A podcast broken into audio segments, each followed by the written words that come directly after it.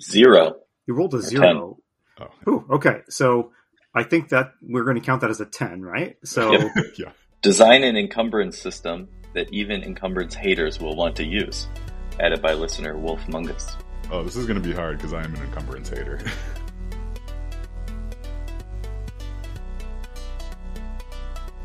Hello, and welcome to Roll for Topic, a roundtable discussion about topics related to running role playing games. I'm Chris Salzman, I'm Andy Rao.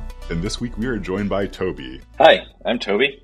Hey, it's really nice to have you here. Um, so we met actually at the Roll for Topic Con that happened over the summer. You came and you immediately dove in. I think it was the first time that um, Andy and I had met you before, but you just kind of yeah dove in and uh, uh, started playing games with us. So that was pretty cool. I'm curious, I guess, what did you think of that that convention? No pressure. We're we're only the people that organize. Yeah, it, that's so, fine. You know, yeah, no, tell no us, pressure. Right. tell us how good it was. Yeah, don't pull any punches. Yeah. Um, I really enjoyed it. It was my so I was invited to the to the uh, conference. Yeah. Uh, con Con. convention. Just yeah, con. Uh, yeah, who knows what it stands for? Yeah. uh, by Tim Saucer. Uh, it was very kind enough to to invite me, and then you guys accepted me, which was great. Uh, and it was the first time I had played at a table, rolling dice, in two years, something Oh, like that.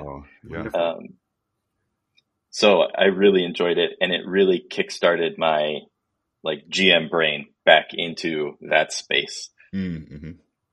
I find that you know, for a while I was just like, you know, copying adventures or, or like maybe running something online that was pretty brief, but Mm-hmm. then I really started thinking about pulling apart games and uh, I don't know all of those fun things that you Yeah. guys discuss.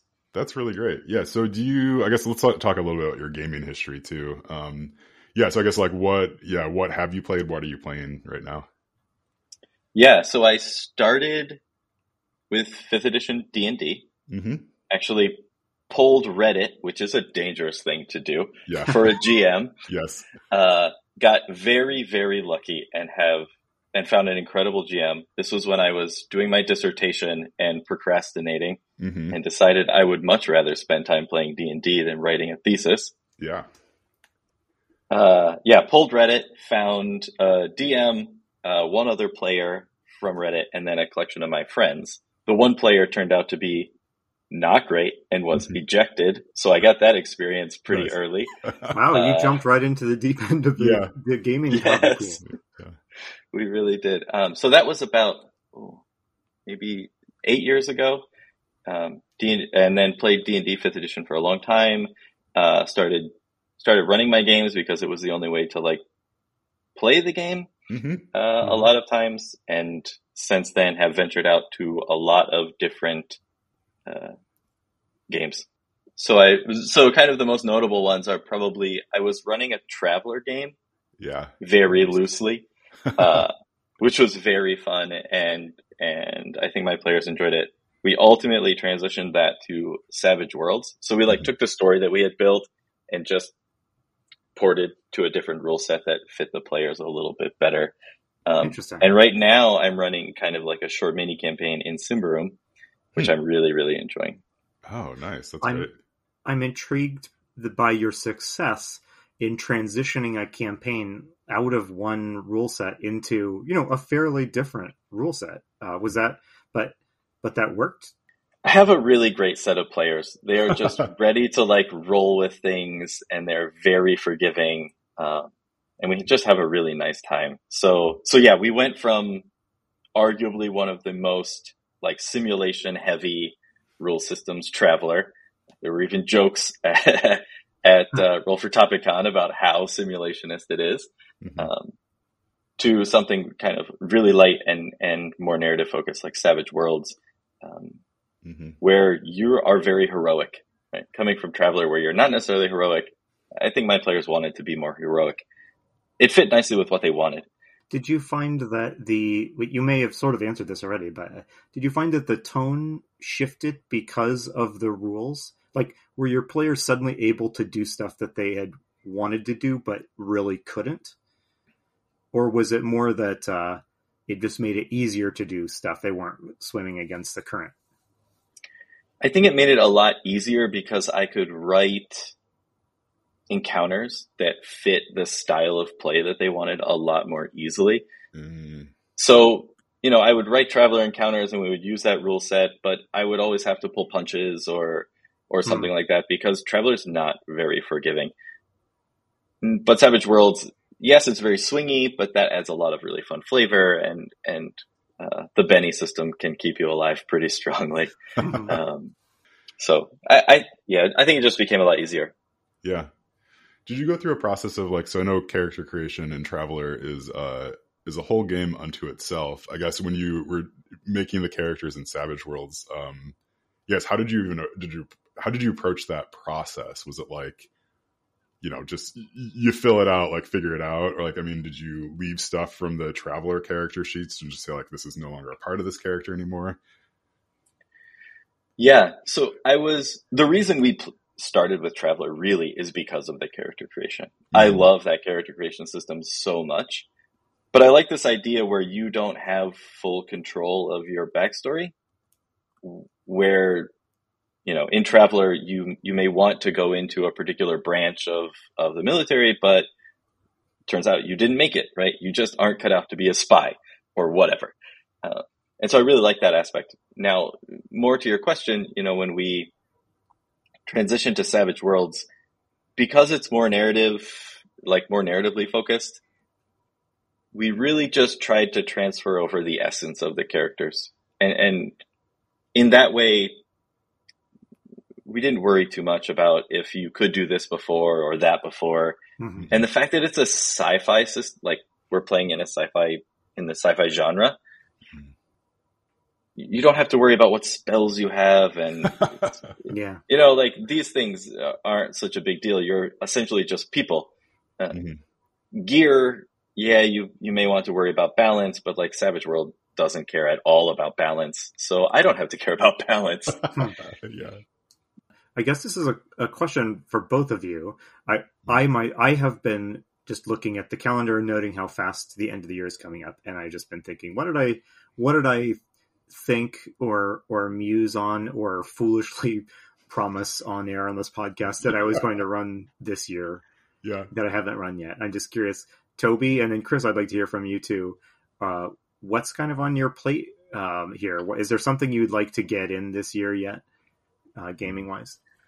Ooh, that's a good question hmm i will say since getting involved with roll for topic my stack of unplayed rpgs has maybe doubled or tripled Yeah. Like- and, and I don't know if this is like fanboying on the channel or or what, um, but I heard about Brindlewood Bay at Mhm. Roll for Topicon, and I still haven't played it. I've read the rule set, and I actually got a little crazy and thought I could maybe move the theorize mechanic into uh, my current game because Oh, you know, yeah. lots of good, lots of uh, maybe some of the best campaigns that I've that I've either listened to or or seen like have some aspect of mystery in them that like finding information is like really core to the game that we play and I wanted and I just love the theorized mechanics so much that I was hoping I could like maybe transition in it didn't work very well uh, so I'd love to play some Brindlewood Bay Yeah. uh, but yeah, I also have another stack of, of books thanks to you guys. My wallet is slimmer and my book stack is heavier. you are so welcome. I have no regrets. yeah. Oh, Brindlewood Bay is a good a good answer all the time to like what do you want to play next? Um and like strangely this probably says more about me than anything. Like something about like Thanksgiving to Christmas makes me want to uh, consume some mystery, some Hmm. mystery, and especially like murder mysteries and stuff. So that might be one that we just have to put together. I don't know if people are around over like the Christmas holiday or something like that, but um, yeah, so that's a good one. Uh, Andy, as you alluded to, there's probably audio of me saying somewhere like, I can't wait to do this in 2022. Yes. yeah. Uh, and certainly not a lot of that happened. Um, the, I mean, the, the one thing that I'm really looking forward to, um, and I don't know if we've officially talked about it on air, we're, we are going to do our build a dungeon, play a dungeon again this year. So Toby, I don't know if you've listened to our back catalog at all, but like every year we do a um, we have one design session where we design a dungeon and then we do an actual play of it um, the intent being that the people that do the actual play don't actually listen to the design design session so you can kind of see like how how those ideas get generated and then actually get kind of played through. So that's what I'm looking forward to doing, uh, you know, over yeah. before before the um, the holidays hit hit in earnest. Um, yeah. What about you, Andy? I guess would answer your own. Well, question. I remember. I don't know if I said it on the podcast or just in conversation with someone, but uh, I kind of want to do something with vampires this year. Mm-hmm. Uh, I just haven't really done a vampire game in forever, so I don't know if that would be the actual you know vampire role playing game or if it would just be a one of many games that you know highlight vampires in a, in a major way, like Night's Black Agents or something. Mm. And I, uh, yeah, I don't know. I I'm kind of excited about it. I guess the time is you know running short here, but I I think I'm going to try you know between Thanksgiving and Christmas, and with I have a lot of I have a lot of time off you know over that time. I'm going to see if I can get at least a one shot on this vampire theme done before the end of the year. So that would be about the only you know uh, New Year's resolution I will have successfully accomplished. So I've got to got to uh, you know check off at least something before 2023 starts. Is there um I feel like I should know this. Is there a Blade tabletop role playing game? Do you know that like the Wesley Snipes Blade? Yeah, I, I would say there's a fairly large number of games that you could have a pretty Blade like experience in. Mm-hmm. By default, uh, you know, Vamp- Vampire, the role playing game, is a little bit more leans a little more into the like Anne Rice territory mm-hmm. than the you know action Blade territory. But there's, I don't think there's anything really stopping you from going full Blade and Vampire if you want. Yeah. I don't know. I, I mean, uh, does any Toby? Do you have any experience with Vampire or anything? Uh, no. So I haven't played any vampire tabletop role playing games, and I like Vampire the Masquerade or, or any of yeah. those. Um, I was intrigued by them for a while, and I thought to myself, I would need a really specific player set to yeah. pull this off in a nice way. Some of the themes in vampire fiction are, you know, edgier than others, obviously. Yeah. Um, and it would involve a lot of trust in your players, and and people are really interested in that.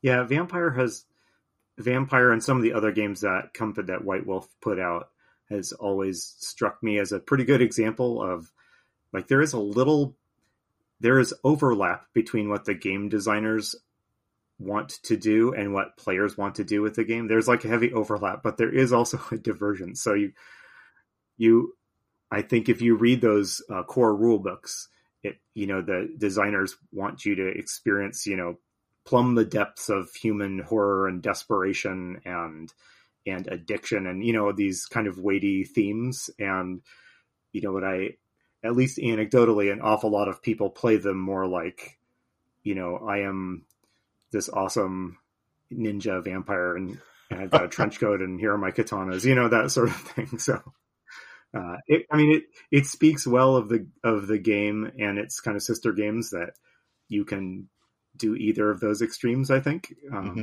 but yeah, it's like they they want you to play Interview with a Vampire, but you end up playing What We Do in the Shadows. right, exactly. Yeah. and so, yeah, reading those books, I found there's so much lore there, yeah. and I don't know how you would possibly prepare your players for that because I mean. What I found is, yes, there are a few touchstones that you can provide, and some people have seen them or some people have read them but the lore around like vampire houses or um, I don't know what they're actually called, covenants or something. That's yeah, what just clans and stuff like that. I think. Yeah, um, it's I don't know. It seems like it, the way they write the rule books, you really want to lean into those kind of faction style of play. Mm-hmm. Um, but I don't just don't know enough about it. Yeah. Do they give like yeah? I mean, my mind went immediately to Blades in the Dark. Um, as it often does. But like, yeah, Blades in the Dark style factions and gangs and stuff might be a, a, fun way to think about. Yeah, think about um, yeah the different clans, clans and families and houses and stuff like that. Where something I appreciate about Blades in particular is that like there isn't a lot of detail given to each of those. Like there's sort of insinuations that you can pick up based on the names of stuff. But like if I had to memorize like the lineage of who is the leader of each of these yeah houses, it, that's just like that's where my brain is like I can't I can't I can't interact with the fiction at that level um, for a tabletop game. Reading a novel, sure, like that might be different, but Yeah, I mean that's an interesting point. I do feel like we're in sort of a golden age of games like Blades that instead of giving you the hundreds of pages of setting backstory and the NPCs and things like that, they really, uh, you know, the ultimate example might be Mörk Borg. You know, it just it throws out a few teasers and trusts that you'll fill in mm-hmm. you know the fairly large blank spots on the map and in the setting with your own stuff and yeah. i guess it's a personal thing i guess whether that appeals to you or if you enjoy you know doing those deep dives into the the giant overwrought settings of the 1990s role playing games. Yeah. yeah, games these days are more just vibe checks than anything. So yeah, yeah. All right, let's uh let's transition to our our topic at hand. So this is design an encumbrance system that even encumbrance haters will want to use, and this was added by a listener, Wolf Mungus, um, who I think we we met on on Discord a while back. So Wolf, if you're still listening, thanks for adding this topic. We finally got to it, probably a year later or so. Um, yeah, maybe uh maybe we could start by like yeah, let's go around and say like are you pro encumbrance systems or con encumbrance systems? And i will say in general i am i'm against them. So i guess what about you toby? Yeah i historically have been against them and i think all of my players are probably against them. However uh, i did play in andy's twilight 2000 game where encumbrance was a key part of it and it didn't feel as bad as i thought Hmm. um, I did enjoy that. Yeah. What about you, Andy? Do you? Yeah, I think similar to you guys. I'm pretty pretty anti encumbrance, but I'm super open to finding an encumbrance system that's fun. Mm-hmm. So, like traditionally, I usually mostly just ignore it and just use common sense to decide if you're carrying too much junk and if it's having a negative effect on your ability to do yeah. stuff. I started, you know, my gaming hobby, career, whatever, playing Rolemaster, which has a really detailed encumbrance system. And that was one of the first. Uh, I was I was learning Rolemaster. I I didn't know anyone else who gamed, so I was learning entirely through the rules, and that was one of the my first experience with realizing this is a part of the game that is uh, doesn't pay off for me or any of us. so we're just gonna hand we're gonna hand wave it. So it's a little bit of a watershed moment for me. Like, hey, I can I can ignore part of this. Now that's of course such a common idea. It's usually uh, it's usually actually printed in the opening pages of most games that you can ignore parts of the game if you want. But um, yeah, yeah, I guess um, like maybe we should define encumbrance uh, like somewhat right so we can we can know what we're designing designing ahead of time um yeah so like when i think about this i'm specifically sort of thinking about like the the stuff that you can carry, both in terms of weight and shape, I guess, if that makes sense, right? So, like, you might, you sort of have room on your person for one shield, and maybe you could put one on your back too if you wanted to. But carrying three shields makes no sense, even though, even if you could carry that that amount of weight. Yeah. Um, does that make sense as a starting point for us? Yeah, I think so. Yeah, I think so. Yeah. Encumbrance is, yeah. Oh, a way of uh, tracking what you are wearing and, and holding and carrying and what effect that has on the game experience. Okay, cool. Um, and then something that we've learned from doing doing these design challenges is that like we should probably pick like a genre too that we're gonna stick in. Um, yeah, so I'm kind of intrigued by not doing like the typical fantasy setting. Like Toby, you mentioned sci-fi, and I think that might actually be like a fun a fun place to to explore this, right? So like you you know, like you might have a little computer that contains all of the world's knowledge on it, right? But it's not going to take up that much room. so, um, yeah, I guess how does that sit with you, or is anyone else thinking about something else? We could also do vampires. I guess we talked a lot about vampires. Ah. So the thing with the thing with encumbrance is uh, the reason my mind went to fantasy is because I feel like that's the genre where you where it is an integral part of the game that are you are accumulating stuff Mm-hmm. Like in a sci-fi game, maybe you're running a game where you're accumulating stuff, but probably you're not gathering up treasure and new equipment all the time the way you are in a fantasy game. Hmm. So I I of course I have no objection to any genre we want to do here, but my mind went to fantasy because all of my clashes with inventory and encumbrance have been a result of that fantasy accumulation grind that most games put at the center of the experience, honestly. Hmm. Any reactions to that? So when my mind goes to fantasy, so I will say I would rather not do fantasy, and let me explain kind of why. Yeah. Because you get a bag of holding. I mean, I know this is like D and D specific, but the bag of holding essentially breaks all the entire encumbrance system hmm in D and D, what however light it may be, to the point where oh, I just don't track this anymore. Um, so I would, I think, avoiding like a breaking item or a breaking piece of magic like that would be useful. It would like force us to come up with something. Yeah. Hmm. Yeah, that's a good that's a good parameter to put on it. Yeah. Um, So what about And- the sci-fi? And Okay. um, yeah, sci-fi, or I kind of like the old west. You know that that's kind of a fun one. Ooh. You know, crates Ooh. of dynamite and let's uh, Old West. Yeah, Yeah. You sold you sold me just by saying Old West. yeah. Um. Okay. So if we're thinking Old West, like, um, yeah, like let's let's again put a few more parameters. Is this like uh, is your adventuring party? Are they in a town? Are they out in the wilderness? Like, are they are they pioneers here, or are they yeah in a town doing stuff? I vote for that. That travel has to be uh, a big part of Okay. the experience because I think travel interacts with encumbrance in pretty unique, in pretty interesting ways. Hmm, yeah. Okay. yeah, without having to pack up all your stuff. Right. I mean, you just store it in a in a house somewhere or something. Yeah, you just run back to your house to pick pick it up rather than yeah. Right. My touchstone here is always something like Deadwood, Mm, and so yes. that doesn't involve quite as much travel. Yeah, yeah, that's what I think about often, oftentimes too. Um, or Oregon Trail, right, which is like a, a little bit different, but like, yeah, there's still. I mean, that has a. I mean, talk about an encumbered system that I hate. Like, you know, right, like tracking, yeah, tracking how much food you have, and then like the the random encounters that are just like, and now you're all dead. like that's yeah, Yeah.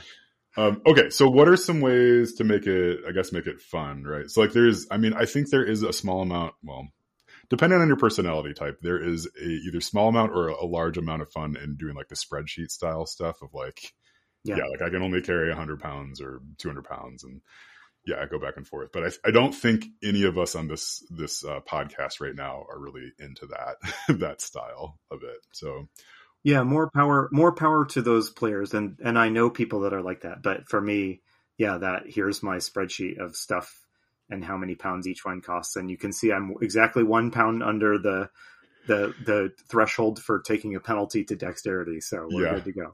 Yeah, it's like the the um, Elden Ring or Dark Souls. Like, are Yes. you underneath a certain percentage so you can you can roll good? Yes, um, that's exactly what I was thinking yeah, too. Yeah. I guess we should, Toby. Maybe we should have checked in with you on this. Uh, how how fluent are you in video games? I guess that'll help Andy and I temper where we go. Yeah, it's been a while, okay. uh, but if we talk about anything, you know, Diablo style inventory system, Tetris style, that kind of makes sense to me. Um, I know that in Elden Ring you have to get good, hmm but I never got good. Yeah. yeah, actually, so I did I did actually want to start with the Diablo style inventory system because I think Yeah. this this is an encumbrance system that is both frustrating and I find uniquely satisfying. Um, the like organizing what you have in a grid in some fashion. So for Yeah. those who have not played Diablo or these styles of game, you you basically have an inventory that's made up of like 20 different squares, right? And so different items will take up different amounts of spaces in those those squares and there is a, a you can kind of rearrange them too almost like tetris pieces as well so like a shield might take up six of those right whereas a staff only takes up three but they're both vertical right so you need to kind of like arrange stuff um, Yeah, there is a real satisfaction in like uh reorgan you know, making your inventory box efficiently, you know, if use all the boxes efficiently. hmm Yeah, yeah, and like Resident Evil has this as well, um, too, right? Like those, like so. This is a, a pretty common thing in video games. I think for memory reasons, right? like in, in earlier games, but now it's just sort of I think it's accepted as a as a way to um like to give you another little thing to play with. But okay, so if we Diablo, can I pause you there? yeah, Can can we talk for another minute about Diablo? Because I think as one we can talk for another hour about Diablo. Okay. yeah. So the other part of Diablo's inventory system is like is that it uses slots, right? Mhm. So you have, uh, so it it fiercely restricts the number of things you can have equipped, and it's somewhat arbitrary um, but it's it there's a satisfaction to it as well. You know, you can have two rings. There are two slots for rings, and you can put a ring in either or both or none of those spots. But you can't ever wear three rings. Mm-hmm. It's only two. You know, there is one slot for uh, a neck piece or something like that. So if you have a necklace, you can put it there. Um, and I have seen that kind of slot system implemented in a few RPGs, like I think Torchbearer does it and a few others. Mm-hmm. But it's I I suspect the kind of abstract enforced abstractness of that makes it less satisfying to games that have at least something some root in simulationism, right? Because mm-hmm. it's it's not really realistic that you could only have one knife, right? Yeah. uh, you know, what if what if I have this way to hold five knives? Uh, mm-hmm. Diablo doesn't let you do that, but a role playing game would let you do that. Hmm. Yeah. The alternative to that is something like attunement points, or mm. um, I'm not really sure what the language around this is, but you can only have equipped or you can only be attuned to so many magical items or high power items yeah. that are really the ones that maybe we're concerned with anyways. It's a attunement, and then also, I mean, I think there's, you know, you could almost make an argument that like specializing in certain certain weapon types and stuff too. Like that's almost like a another way of limiting that, you know, or even yeah, just having the you know, having two hands, right? You don't have three hands, so you can't, you know, like, you can't shoot a bow and hold a, a sword at the same time. Would Would you guys be bothered by a say you're playing? Okay, we're Old West or whatever, so. Mm-hmm how much does it bother you if there is no limit of any kind on inventory, etc.? Uh, think, think, you know, whatever. In uh, Elden Ring, you can have 500 maces in your inventory. There's no mm-hmm. um, until you try to equip them. There's no penalties there. Does that completely freak you out if uh, if that were to happen in a tabletop game? If I had a six shooter that had infinite bullets, that would bother me greatly.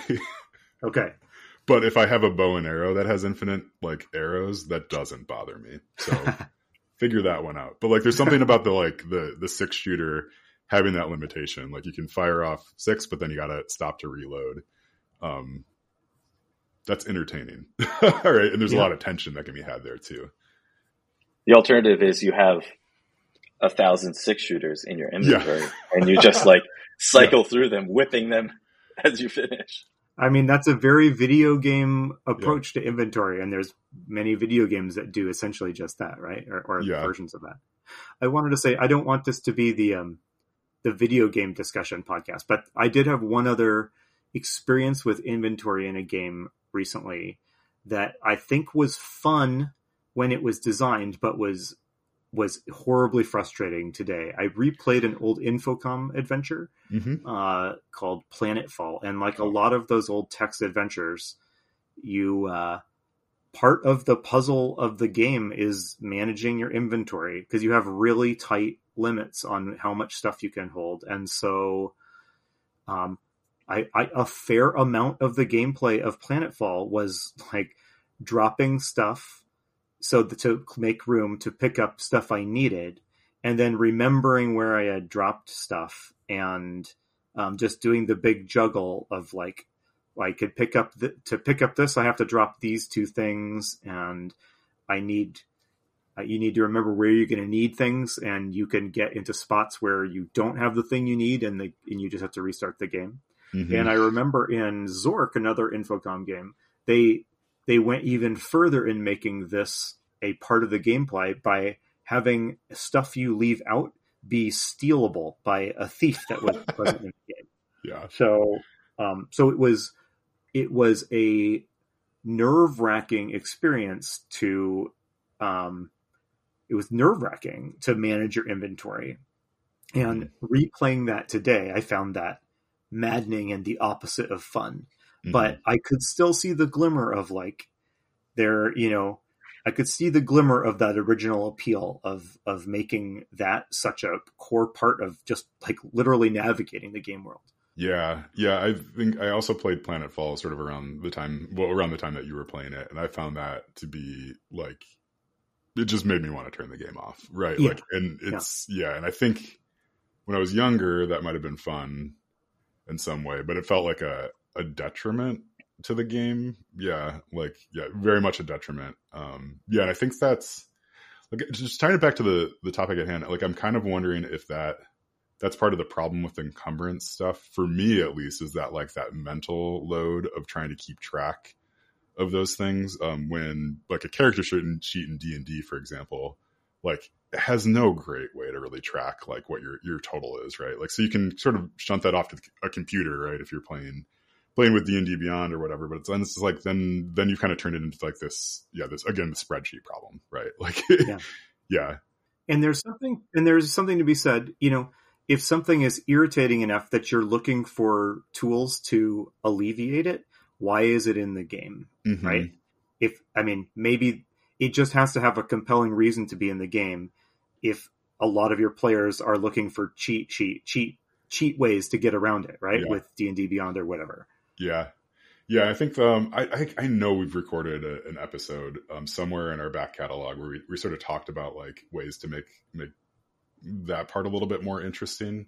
I want to say it actually might have been Tim Saucer who either came up with the topic or was on on it. But we, you know, like yeah, thinking about like the um, like what items you're bringing into a dungeon, um, stuff like that. But anyway, so let's let's pause there though. I want to get back to like let's actually design something, right? So like I think we've talked about a lot of stuff.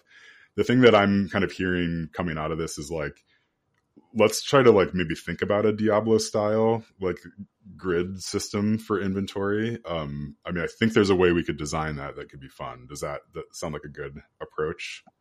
For it us? does. Yeah. Okay. Um, can I um, throw out? Can yeah. I throw out something to react to? Yeah. So, uh, Wild West RPG. Uh, tell me why this wouldn't be fun or workable. Uh, when the game starts, you can write down you can have anything that makes sense for your character concept. If you could picture your character in a movie, if they would have it in the movie, you have it on your sheet. Mm-hmm. You don't do any tracking. You don't do any tracking of inventory. And uh, if you need or want something, you roll to see if you've got it, with the roll being modified by how how uh, close it is to how how much it fits into the uh, vibe of the theme of your character. So if you're a gunslinger mm-hmm. and you run out of ammo, you have a pretty good shot of uh, rolling and discovering that you have more ammo in your backpack. But if you're mm. a preacher, uh, you have a big penalty on. You're highly unlikely to get um, to get ammo, have X ammo when you need it. That's so just, fascinating. I would just like to hear some reactions as to whether that would work or not. Uh, my first reaction to that is that sounds like a lot of fun, would add a lot of tension, and I'd also want to have some sort of rule in there for like it, you have like three three chances per session where you just have it right, like no matter mm. what, something like that, and then maybe some sort of cap on like the number of times you can go to your your magical bag to see see what's in there. Yeah, no, I I really like the abstraction of that because I find even tracking equipment can be kind of irritating. Aside from maybe a few key items or items that are really integral to my character concept. Mm-hmm. So I could see augmenting this style of, you know, narrative tension building encumbrance, if we want to, whatever we want to call it, with, you know, here are three items that are, you know, core to your character. And maybe that gets, that tackles Chris's mm. Idea that like I should be able to have three items or some number of items per session. Well, these are just the items that your character is known to have and they are integral to your character. Hmm. Um, so I really like that. And yeah, high level, I like the abstraction of it and the hmm. tension that it would bring. So yeah, it's cool. Cool idea. Yeah. Here's what it wouldn't do. This this would not give you the satisfaction if this is a game where you're traveling. So whatever, maybe you're playing uh, Native Americans uh, traveling around, or you're playing a gunslinger riding through the West or something. If travel is a part of this, some part of making travel fun is planning well and mm-hmm. packing well for it, right? And part of the risk and reward is you know deciding, I don't know how many right how many things of food do we need, you know, and then hoping that your your uh, estimate is correct, right? So a fully abstract system it would remove that element. So, any thoughts? Yeah, I I like this, and and I think there's a way that we can we can tackle that. So one thing I was thinking about was uh, ways that you can augment your inventory. So this is something that a gunslinger would do by having a holster, right? Mm-hmm. Oh, now I can hold two pistols instead of one, or something like this. So if we take that idea and we like draw it out, well, before you prepare to travel, you may get some horses or something to carry your gear. And now you have this inventory augmentation where you can now up that number of guaranteed items that you have. Oh, I'm guaranteed to have this many rations because I put them on in the pack horse or yeah. Mm-hmm. Uh, things like that. So that's interesting. So would you have so you'd have your character like would you have your character? So like maybe they they get three things right? So maybe they choose i want to have one horse i want to have one pistol or six shooter and i want to have one really cool hat right? Like those are my three three things right? Um so but then the horse itself then also has sort of like three three slots there too or yeah. Maybe the horse is a a bonus or a penalty to your die roll to get stuff. Oh yeah I mean, so maybe if you bring a wagon, you have a plus 10 mm-hmm. to all rolls to see if you can find it in your inventory. Hmm. But if you just have like a sickly pony on its last legs, it's a plus two to your rolls. Yeah, it's a, it's a minus two. Yeah, I I just just throwing that out for reaction. Do um okay? So my my one reaction is right. So like I think this is really fascinating to me because it's uh, it's again doing this sort of like blade style flip where it's like rather than plan out exactly what you have, you sort of have slots and then you're using them up um, as you're going. So like, would we? I think there needs to be like an imposition of some sort of maximum of this, mm-hmm. right? So you can't just sort of like keep rolling, right? Like, so there's either some sort of penalty every time you roll um, that happens, like maybe a day goes by, right? Or you know, or like you can only do it a certain number of times, 5 mm-hmm. or six, something like that yeah but then then it would be sort of up to the gm i think to modulate like how that interacts with the narrative too right? If you're trying to make a cross country voyage right you might have 50 50 things to try but like you also have to prepare for a year's worth of travel. I do like the and i think i think as you mentioned i think blades does it like this like if you, you can check it off and consume like an inventory item to have it give you an effect but it I think a lot of that stuff is kind of a one use thing, right? You mm-hmm. check off armor, yeah. you you get to a, you get to reduce or, or remove uh, some consequences, but then you've checked off your armor. Yeah, which doesn't work simulationists wise, you know, very mm-hmm. well, but is very satisfying to do in the game. Like I've got armor, I'm going to check this off. It gets me out of this. It gets me out of this killing blow for free. Yeah. So I like that, but it's it's dependent on, you know, a really limited number of things that are consumable, even if we wouldn't normally, you wouldn't find them in the consumables section of the, uh, you know, the item listing in your rulebook, or like a, you know, does it make sense to you, mm. you know, you consume your six shooter by using it to win a fight? I, I, think I sort of like the idea of like, going back to Toby's sort of original thought. Like you have you have a few things that are like defined about your character, and like those don't change, right? So you you have a holster, like unless there's something that happens in game that takes your holster away. So like you always have the capability of holding two guns, right? Like yeah, like that's that's just something that is true about your character because you've you've sort of decided. And like the the cool hat example that I mentioned, like right? Like maybe that gives you bonuses to charisma checks and stuff like that, or like you know the sun can't get in your eyes. What you know, whatever, whatever you want to design as part of your old west system. Um, but I like that as sort of like the base. Like you're you're as you're doing your character creation, you're sort of picking out these things that are true about your character, and then from those, your options for like what you have access to follows, and like the the ability for you to pull that thing as needed. So yeah, like going back to your example, the the you know the preacher would not have bullets, but the gunslinger would not have a Bible, right? Like right. yeah. I think this this sounds fun. It sounds fun to me. Like, do you do we like the idea enough? If if so, I think we should come up with a few more examples of maybe those. Yeah, like I I do want to open have. the table though. You know, I threw that out as something to react to, not necessarily mm-hmm. as the thing that we needed to um to yeah. to craft. So, are either of you guys kind of sitting on a, a different wacky idea for inventory and encumbrance? Mm, I probably have like three or four, but we also only have like four minutes, so I think we're gonna Okay. have to stick For sure. stick with what we have. yeah. Um, Yeah, I really right, like what we've discussed. I think sounds- What are there are there things that are fun about inventories and encumbrance that that aren't just aren't covered by this system? Um, I think the maybe some of the pre-planning, right? So like scratching that itch of of pre-planning, but that also might be covered just in the like let's figure out which of our our like character traits we want to we want to have as a party. That like that kind of meta conversation of we don't need five gunslingers who all have holsters, right? We need to have like Mhm. yeah, whatever, the preacher, the you know I don't even know like who, who the other characters would be be in this. So But alternatively, you can go and aug- like augment your party, right? You can say, okay, I'm going to pick up a car- like a, a wagon, right? And now because I have this wagon, I get three more or five more like Mhm. guaranteed slots. Do you guys think it's fun to let people um, carry too much and then penalize them for it in some way? uh no. No. Like our Diablo slot system does not allow you to carry too much. Yeah. Just- it does just not possible. Yeah, I think there's a I, I don't like having penalties for that um because that invites I think people to try to like find ways to weasel weasel out of them um pretty easily like and also I don't like having like bonuses if you don't carry as much, right? So it's just sort of like this is this is just the this is what it is, right? Like you can use it use it or lose it. I think is a better way to approach that.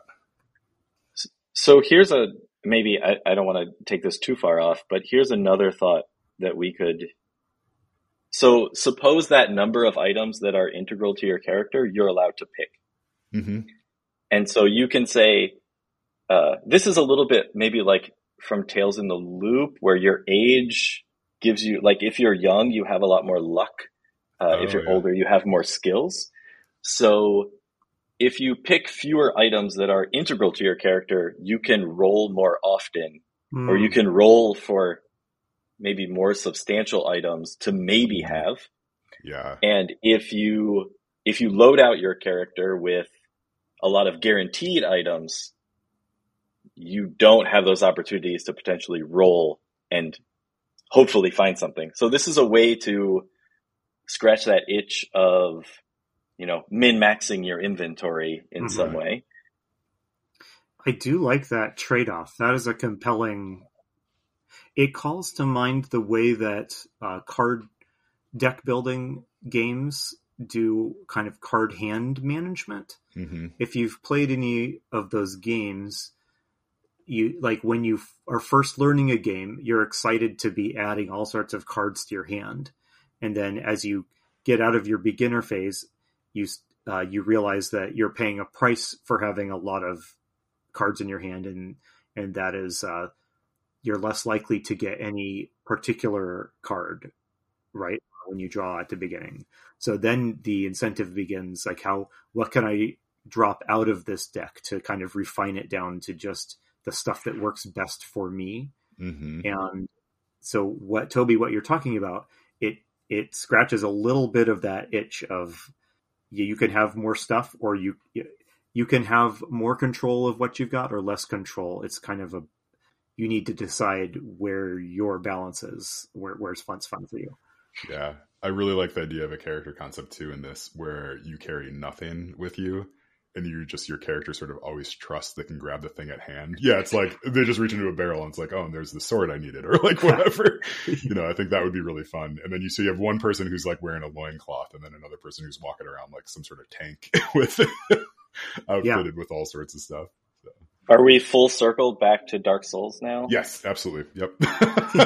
yeah. Uh, cool. All right. Well, let's, uh, we should call it here. We've been, uh, talking for a little bit. Um, this has been a, a really good conversation and it has made me excited about encumbrance. So I guess we, we designed something that even haters will like. Um, yeah. So, uh, I'm going to do a little bit of wrap up stuff, but I guess before we dive into that, any, any like last thoughts, like here's your one sentence chance to, to flip everything on its head. No, No, I don't think so. Okay, I mean, just, I'll just say like D and D did it perfectly, so just do that. So, yes. yeah, First edition Rolemaster solved the encumbrance problem. Like, Yeah. why why would we do anything different than that? yes, yeah.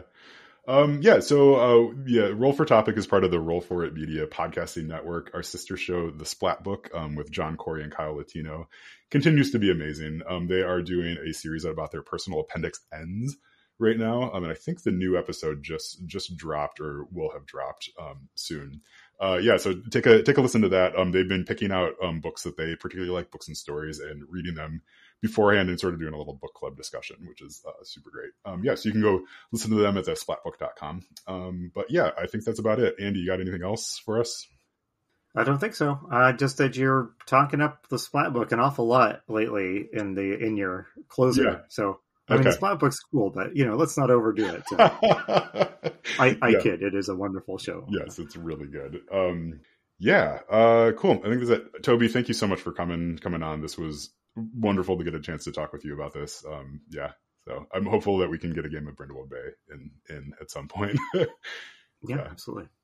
Yeah, thanks so much for inviting me, and thanks for letting me come and letting me be part of this like roll for topic thing. It's been such a nice opportunity to flex those GM muscles that you know that only come from soundboarding ideas off of other people, and you know I like recently moved to Ann Arbor mm-hmm. and lost a lot of those like contacts. And it's just nice to have a place to geek out about yeah. weird things that so few people know anything about or are concerned with or, yeah. Um, it's growing, but no, it's so nice. And you guys are so welcoming and thank you so much. Yeah, that's awesome. And you you it's so wonderful having you be part of the community too. You, you've already brought a lot, uh, a lot to the community. So thank you. Yeah. Oh, well, now I'm feeling very good about, about life in general. But yeah. All right. Well, um, I've been Chris Salzman. I've been Andy Rao. And remember, if your players are having fun, you're a great GM.